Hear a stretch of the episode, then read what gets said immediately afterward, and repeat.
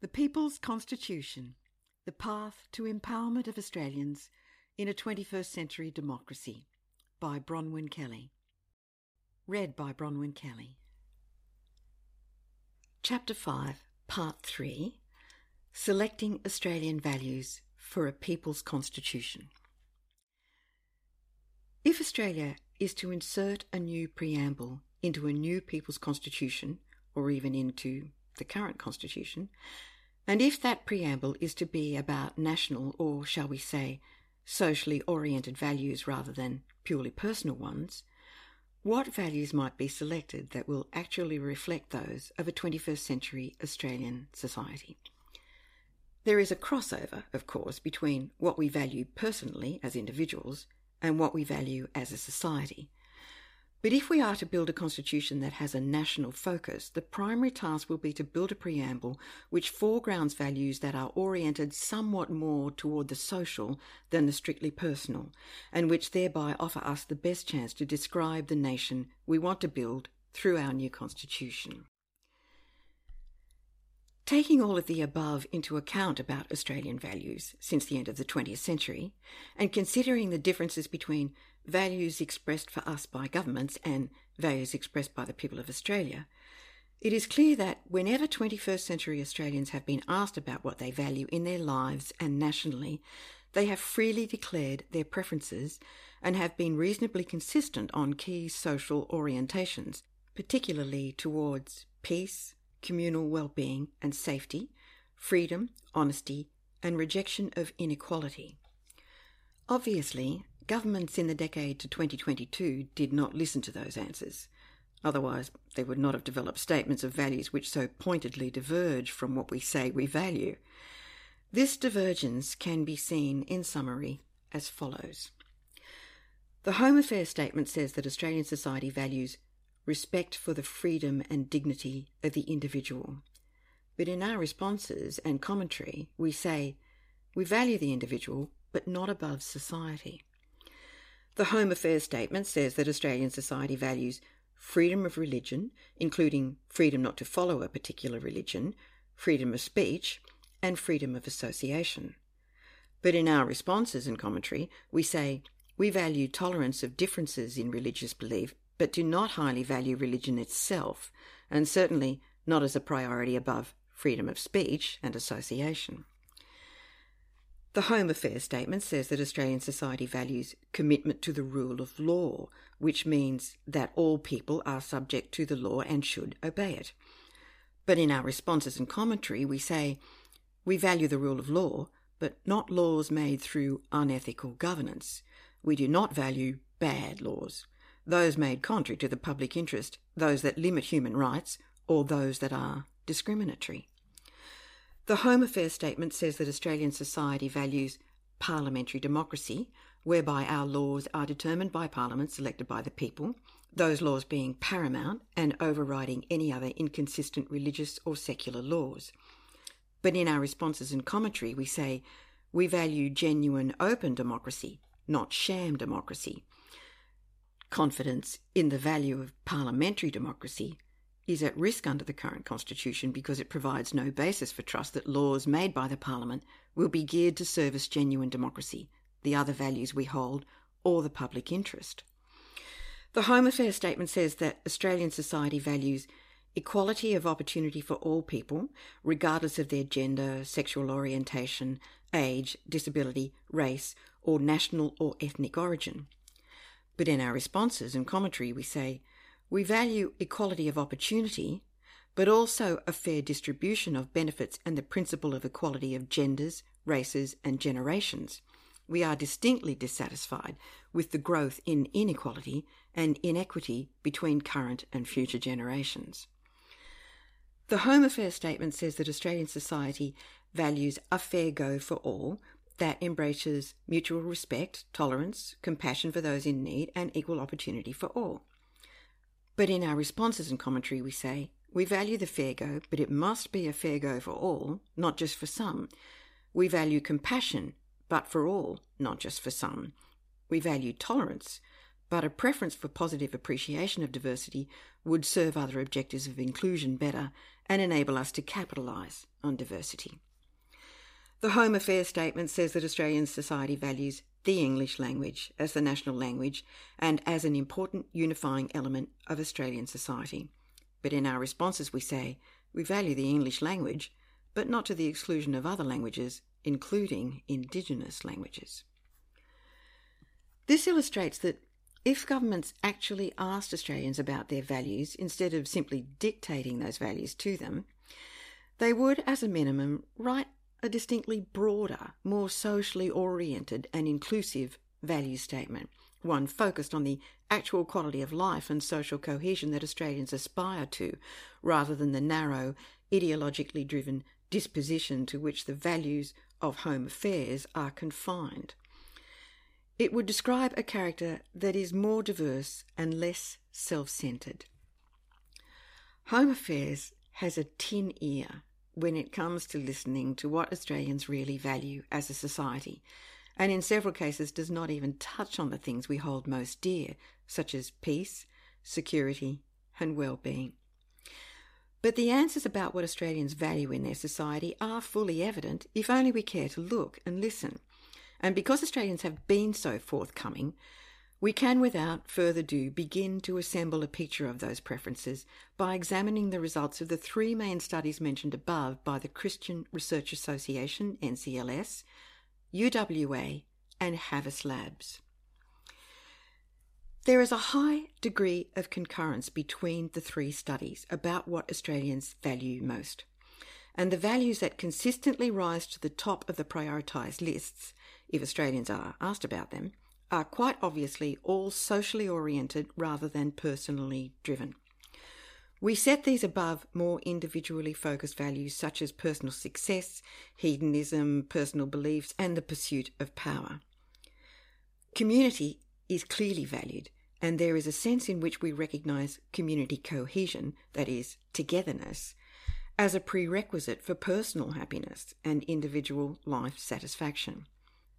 A table in the book shows the full detail of this comparison. Beyond this, the results in these studies show a strong preference for a peaceful and inclusive society rather than a country focused on war and exclusion. In the clear preference for honesty, they also suggest a strong preference for ethics and integrity, and we might reasonably take that to mean ethics in all relationships, in governance and in corporate responsibility. In fact, if we look around at other evidence of whether there is support for ethics and integrity in our lives, governance and corporate dealings, we will see the support is there in abundance. It is especially obvious in the results of the 2022 federal election, which saw independent Teal candidates campaigning on the basis of integrity and governance, as well as climate change and gender equality, sweep into Parliament in unprecedented numbers, displacing Liberal Party candidates who were perceived to be associated with unethical government, as well as gender discrimination and failure on climate change. Australians would obviously be distinctly unhappy living in a country where we could not trust each other and our governments, and this is what they demonstrate when they push honesty to the top of their list of values. The above three studies, however, did not canvass the views of Australians on some other key values. For instance, none of them asked if we value democracy. But based on the results of the Australian National University study in 2018 and annual Lowy Institute polls, both mentioned above, we so obviously do. Nor did they ask about whether we value Australia's First Nations, a value we have clearly demonstrated in growing support for enshrinement of an Indigenous voice in the Constitution. Nor did they ask whether we value some other things that are inherently and extremely important for purposes of nation building, such as universal human rights, a human-centred and environmentally sustainable economy, meaningful and fulfilling work, and the contributions and dignity of everyone, regardless of employment status, disability, and working life stage. They also didn't ask us if we value expansion of the mind and human creative capacity, that is, education valued for its own sake and information access that is unobstructed, They didn't ask us if we value scientific intelligence and research capacity, future generations and intergenerational equity, or resilience, meaning preparedness for crises and an ability to overcome challenges and setbacks without social breakdown or an increase in inequality. And they didn't ask us if we value fairness and ethics in foreign and domestic trade and finance, decency, humanity, cooperation and integrity in our international citizenry, independence in national sovereignty, and the planet, its ecosystems and species diversity. Nor were we asked one of the most important questions of all, the one central to our capacity to live a fulfilling life, one worth living. We have not been asked whether we value self-determination through a voice in our own governance. Of course, just because these 3 or 4 studies haven't asked Australians about these values does not mean that we have not supplied the evidence of their importance and our understanding of their centrality to our existence. The very fact that I can raise them is indicative of their having been raised time and time again in discussions about our fears for the future and what we do not want to lose. And since they are very likely to resonate with Australians, at least as very important elements of the picture of the nation we want to build and are very likely to feature positively in such a picture, they should at least be assembled as key planks of a new draft of Australian values so that we can then step back and survey the possibilities.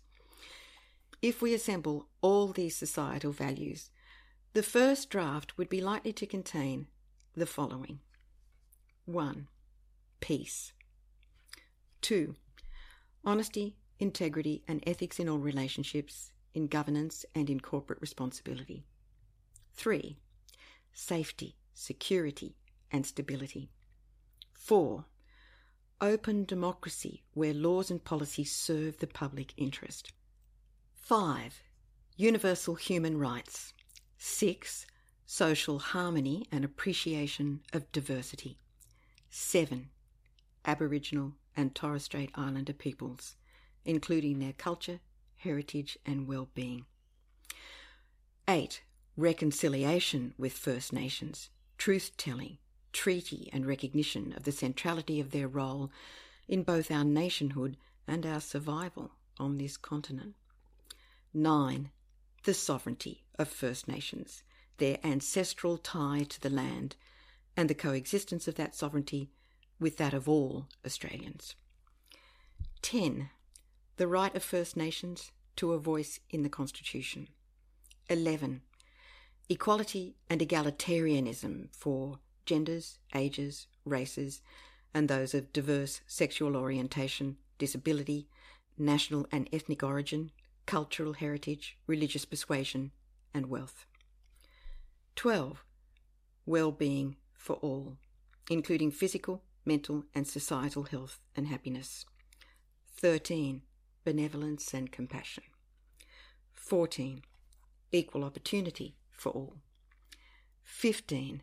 Social justice, meaning fair outcomes for all, fair sharing of national wealth, fair sharing of the burden and benefit of taxation, fair access to services and equality before the law. 16. Freedom, particularly freedom of speech, expression, information, peaceful assembly and association, protest, choice in life path and partner, travel, belief, religion, secularity and atheism, political communication, freedom of the press and freedom from discrimination, unlawful or arbitrary detention, political persecution, fear and want. 17. Expansion of the mind and human creative capacity, that is, education, valued for its own sake and information access that is unobstructed. 18.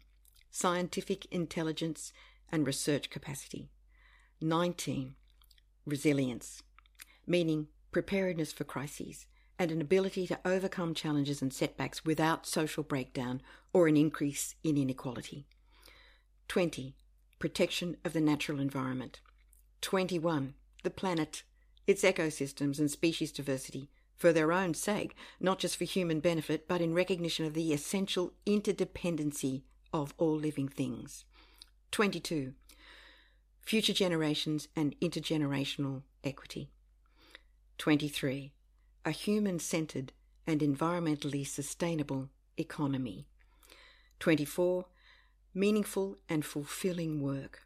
25. The contributions and dignity of everyone, regardless of employment status, disability, and working life stage. 26. Fairness and ethics in foreign and domestic trade and finance. 27. Decency, humanity, cooperation, and integrity in our international citizenry. 28. Independence in national sovereignty. And 29. Self-determination through a voice in our own governance. This list is a first draft and is not meant to be exclusive, and the order in which these values have been placed is not meant to be restrictive or indicative of greater or lesser importance. It is more useful to assume that each one is simply a necessary attribute of the national character, or what some would call the national identity. A character which is in turn the one most likely to ensure our longevity and happiness as both individuals and a community. If these values are shared and understood as essential to us, even though we may each value them in different orders of importance, if they are agreed as necessary to the overall picture of what we stand for, then they can give us a strong chance of creating and securing the particular future we prefer. In fact, if we try to create a future without knowing what we stand for, chances are it would not turn out as we prefer at all.